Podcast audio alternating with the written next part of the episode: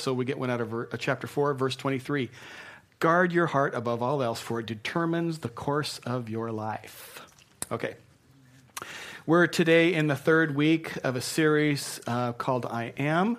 And so if you brought your Bible, um, we'll be in John chapter 8 today. I always encourage you, if you have a Bible, even if it's in your phone, to have it available just so you can check me out and to make sure that I haven't made anything up.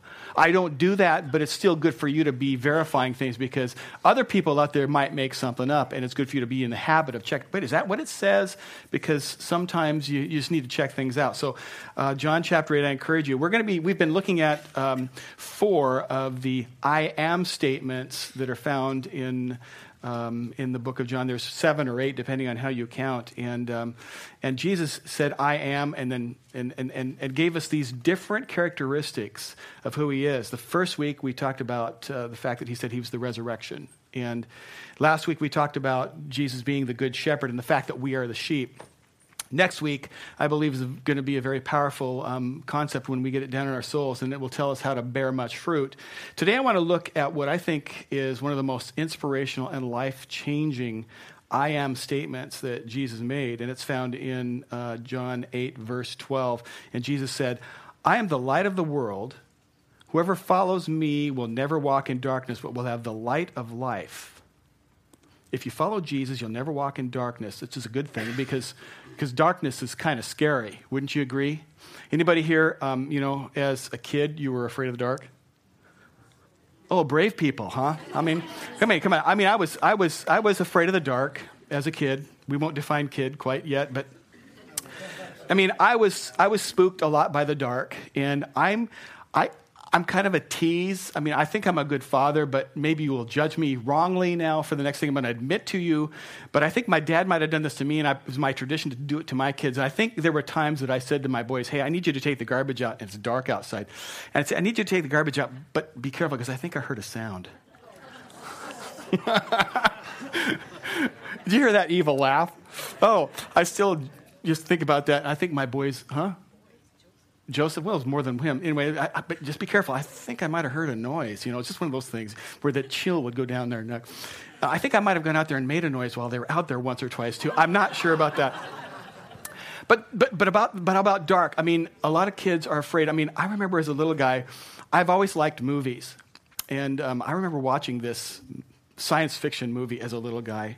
I wish I could remember what the name of it is because I'd like to watch it now. It was probably a, a B black and white it would be more of a comedy if you watched it today. But it was, there was this deal where these aliens came and they tunneled and they were underground and they came out in the middle of the night and grabbed you out of your bed. I'm scared just thinking about it. And then they would take you down there and they would turn you into a zombie by drilling into the back of your neck. Isn't that creepy? What, what, I don't know. And then there was this other one. I'll tell you, this other one really impacted me more. It was no joke. The Three Stooges meet Frankenstein. Okay. There's a scene. Now, I'm a little guy, Three Stooges, and there's a scene, and I think it was Curly. Is he the one without any hair? Okay, so Curly's in bed, got his back to the wall, and in the middle of the scene, this hand comes out of the wall and grabs him. And I'm not telling you, that just got a hold of me. And for a very long time, I slept with my covers up over my head so that there was nothing but a place to breathe. I'm not kidding. I slept with my covers over my head. I was probably you know, 15 years? No, I don't know. but there were some things about being a kid in the dark. You don't let your hand or your foot over the edge, right? Because there could be something underneath there and it could reach up and grab you and pull you right down, right? And another thing, as a little guy, closet doors got to be closed. There's a force field that kicks in when that latch goes click. you know, so I'd sleep with the covers over my head, and the garage, the closet doors would have to be closed, and my feet would be inside in the safe zone. But if you turn on any little, little bit of light, I'm fine.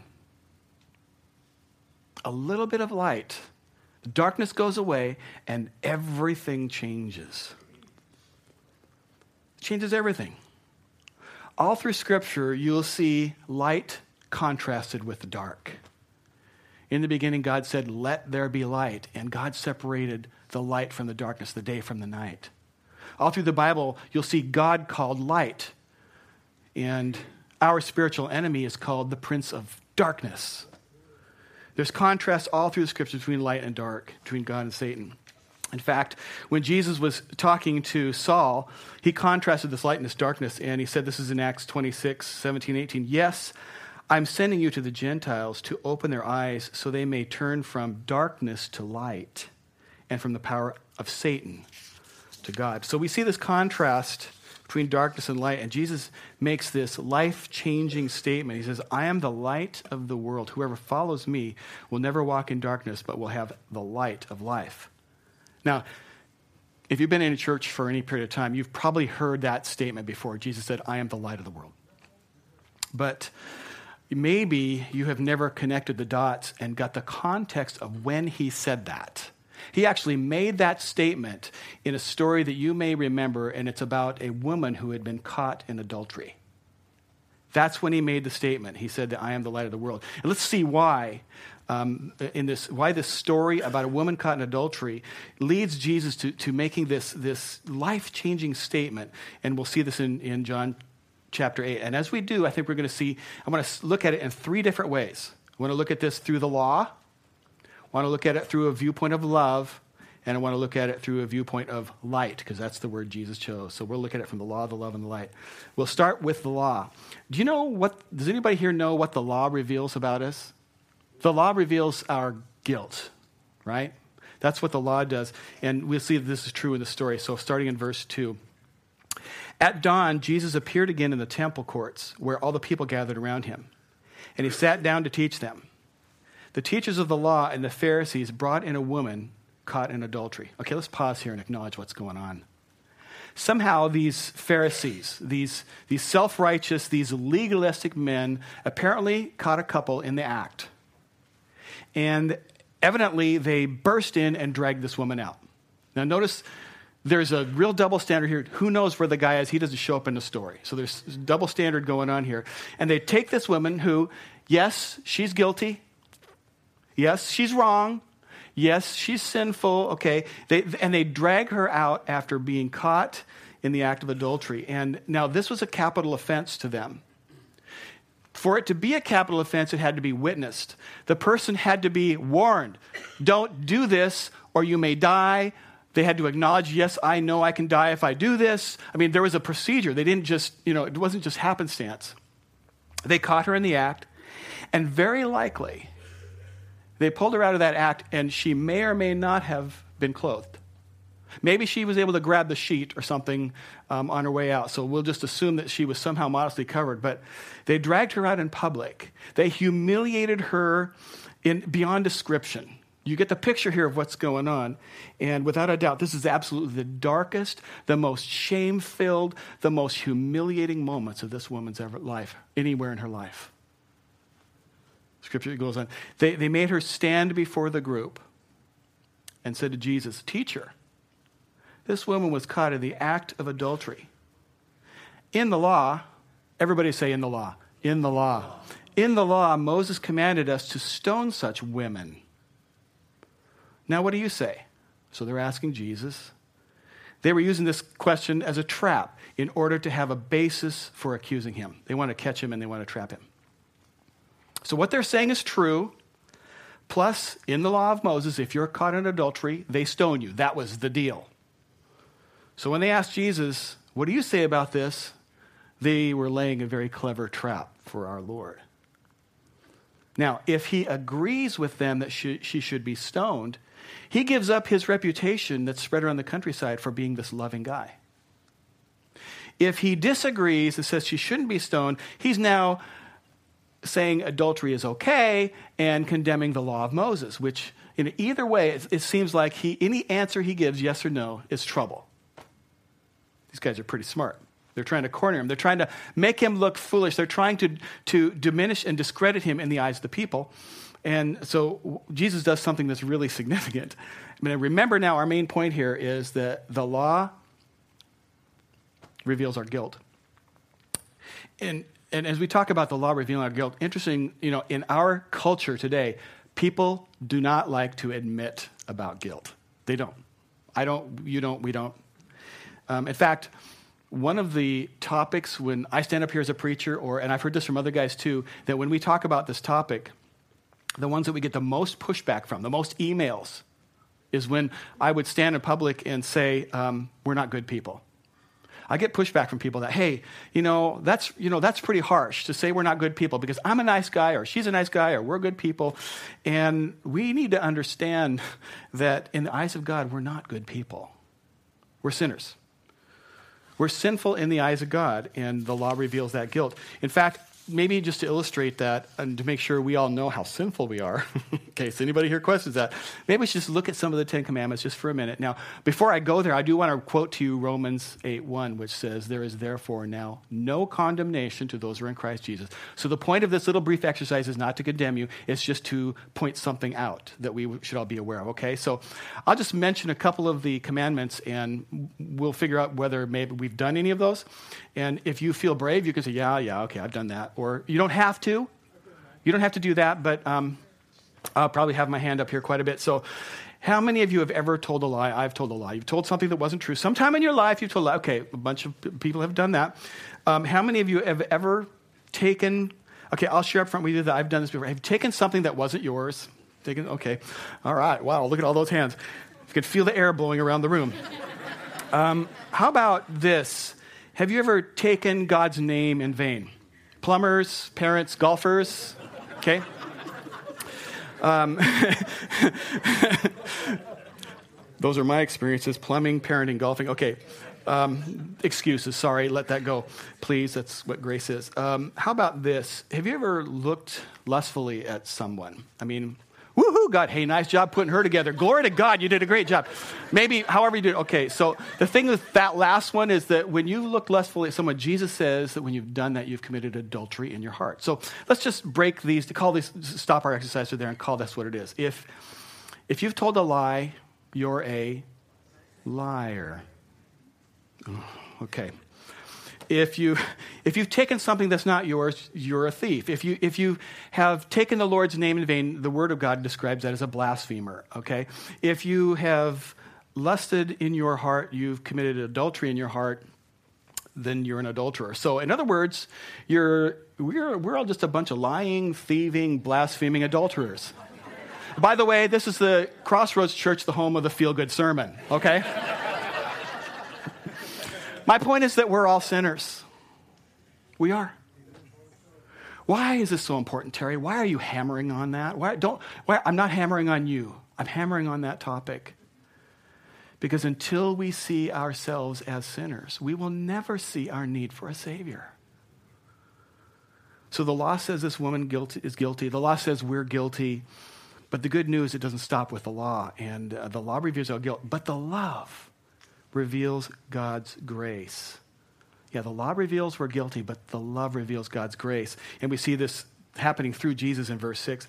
And they're trying to trick him. And, but Jesus, he's ignoring their question, bent down and started to write on the ground with his finger. I think this is kind of a wild thing. He's being really, really wise here. He's, he says, you know, they're saying, hey, hey, hey, do we stone her? Come on, answer the question. Do we stone her or not? He doesn't answer him. He kneels down and he starts writing with his fingers in the dirt. What did he write? Answer is we don't know for sure. We don't know for sure. A lot of scholars believe that he was actually starting to write a list of the sins of the men accusing the woman. Now, that sounds really good, and it's probably true. Um, there are a couple of good reasons for that. Some of the later manuscripts actually say that's what he was writing, but there are two words um, used in scriptures for write down, writing it down. Um, one word just means to write it down. The other one, which is the one used in this instance, means to write down a record against. So Jesus wrote down a record against. That's what, what the scripture says. That's the literal translation of the word wrote down in the dirt. Um, and uh, so he may have been writing down a list of the sins of these guys who were accusing this woman. Verse 7 says this, and, and here we go. When they kept on questioning him, he straightened up and he said to them, Let any one of you who is without sin be the first to throw a stone at her.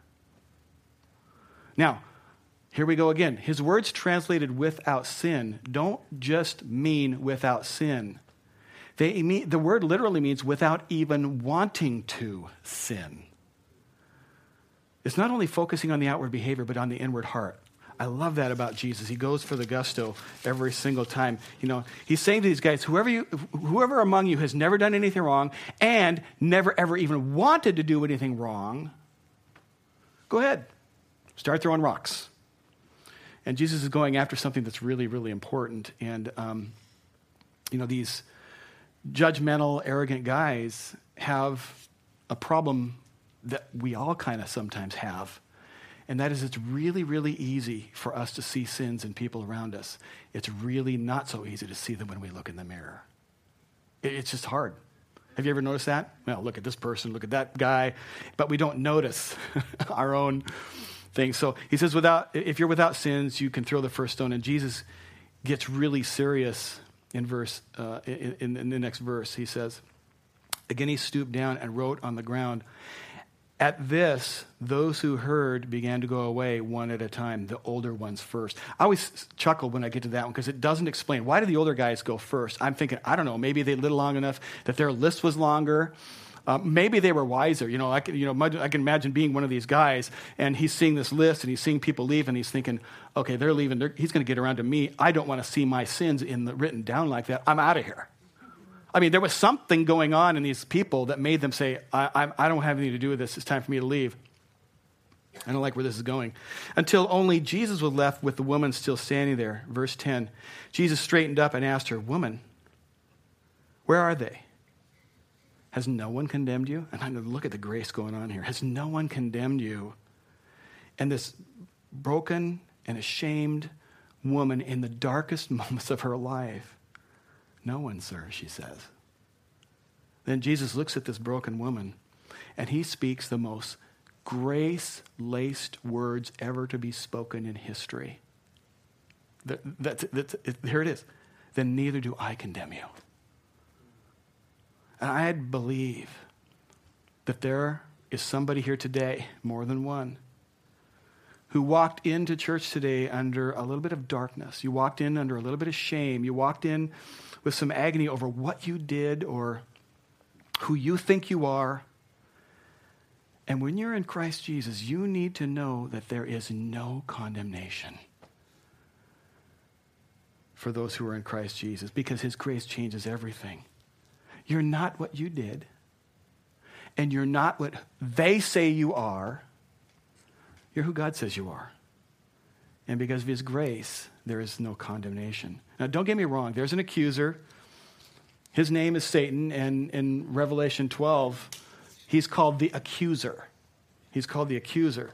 And he's going to hurl insults at you, he's going to hurl accusations against you. And some of you know that voice that says to you, hey, after what you did, God would never love you after how bad you've messed up, you could never, never fix this. You can't be forgiven. You can never make a difference. Your marriage will never be better. Your kids are never going to respect you.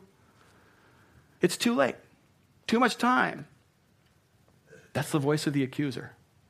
That is not the voice of the light, of the Savior. His voice says, I'm the light of the world. Whoever follows me will never walk in darkness again. The voice of the Savior says, Where are your accusers? I don't accuse you either. I don't condemn you either. There is no condemnation for those who are in, in Christ Jesus, and darkness never, ever defeats light. Now, was this woman guilty? Yeah. Did she deserve punishment? Yes. But it was because of his love that this grace was revealed, because of his love. I'm guilty, you're guilty. We're all sinful, in the eyes of a holy God, we should never miss that because until we see ourselves as sinners, we aren't going to see our need for a Savior. The law reveals our guilt, but God's love reveals grace. And he looks on at this broken woman who's shamed beyond, in front of every person within miles, probably has heard this story and come to see the scene. She's completely humiliated. He drives her condemners away. And he says, Where are they now? I don't condemn you either. Interesting, though, what he does not say.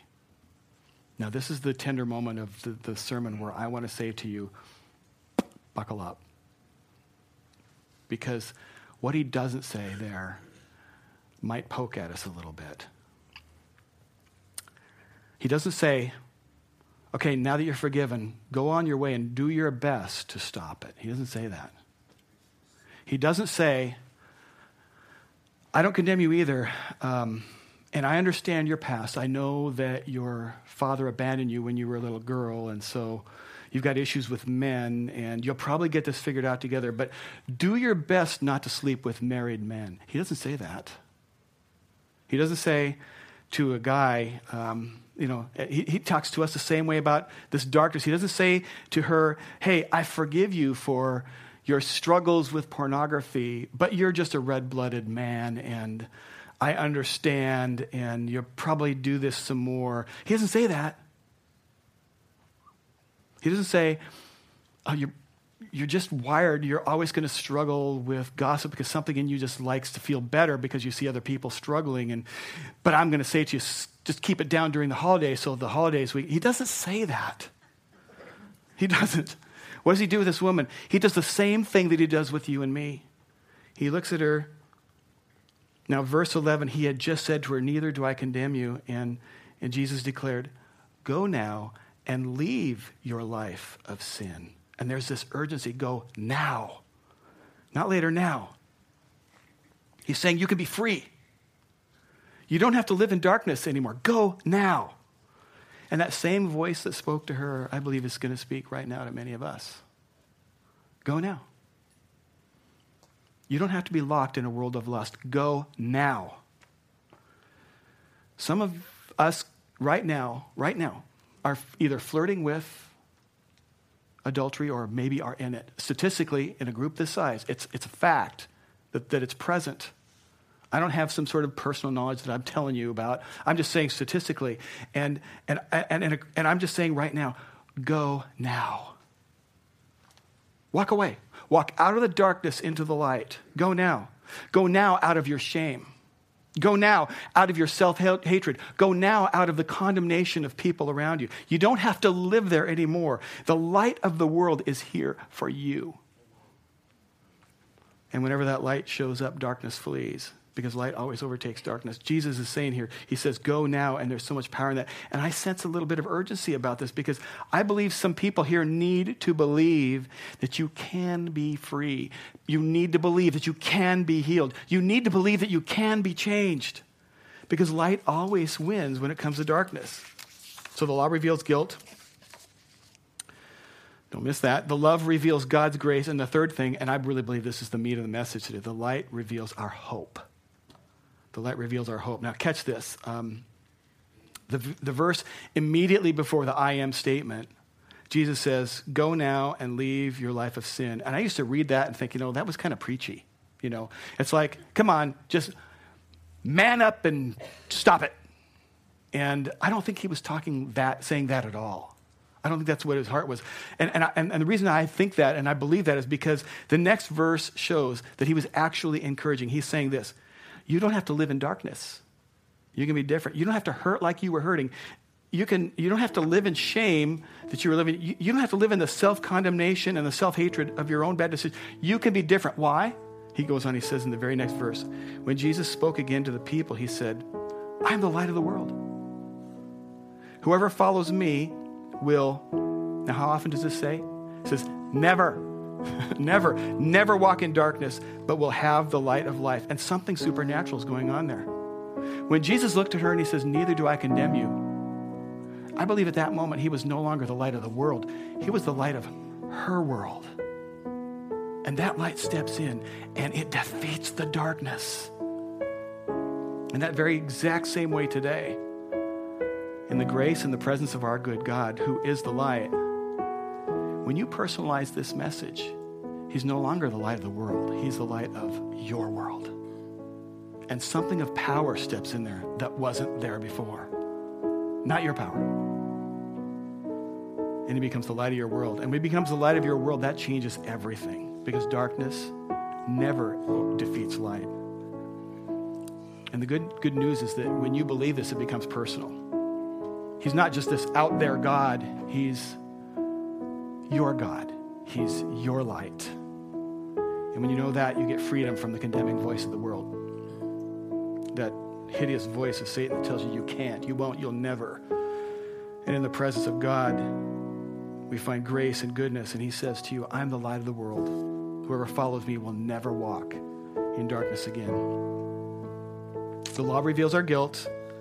We're incredibly guilty. Don't miss that because until we see ourselves as sinners, we'll never see the need for a Savior. God reveals our grace, and the light reveals our hope. And no matter how dark your world seems right now, Jesus is the light and the light of the world. It's a spectacular thing because He can illuminate your life, and His grace can forgive you, and His presence can bring healing. I want to pray for you. Let's pray. God, thank you that somehow tucked in these simple statements that you made is life. And you visited us during worship and you specifically said, Prepare your hearts, because if you'll hear what I have to say to you, I'll be what you need me to be. And today we need you to be the light of the world. We need you to be the light of our world. It isn't some ethereal concept, but Lord, it's personal. So I want to pray right now for people who maybe feel a little bit in their hearts heaven's spotlight saying, Oh, adultery. How would anybody here know that? And the answer is, I don't know, but God, you do. And in your loving ways, you want to say to your sons and your daughters, Go now. Step into the light. Come to the Lord now. Lord, I pray for you to cause something of righteous courage to well up in the hearts of people who need to take a step into the light. They don't need to do it publicly here, but they need to do it, and they need to do it now. God, thank you for the encouragement and for the faithful trust you bring. I pray, Lord, right now for wholeness in marriages and wholeness in sons and daughters, in us, your kids, for where we walk in sin and we think that we can never change because the accuser has convinced us. God, shout down those words of hell with your loving whispers of love and grace and hope. I thank you, God, for it. You're so loving. I thank you so much for it, God. Papa, we come and we're grateful for your goodness.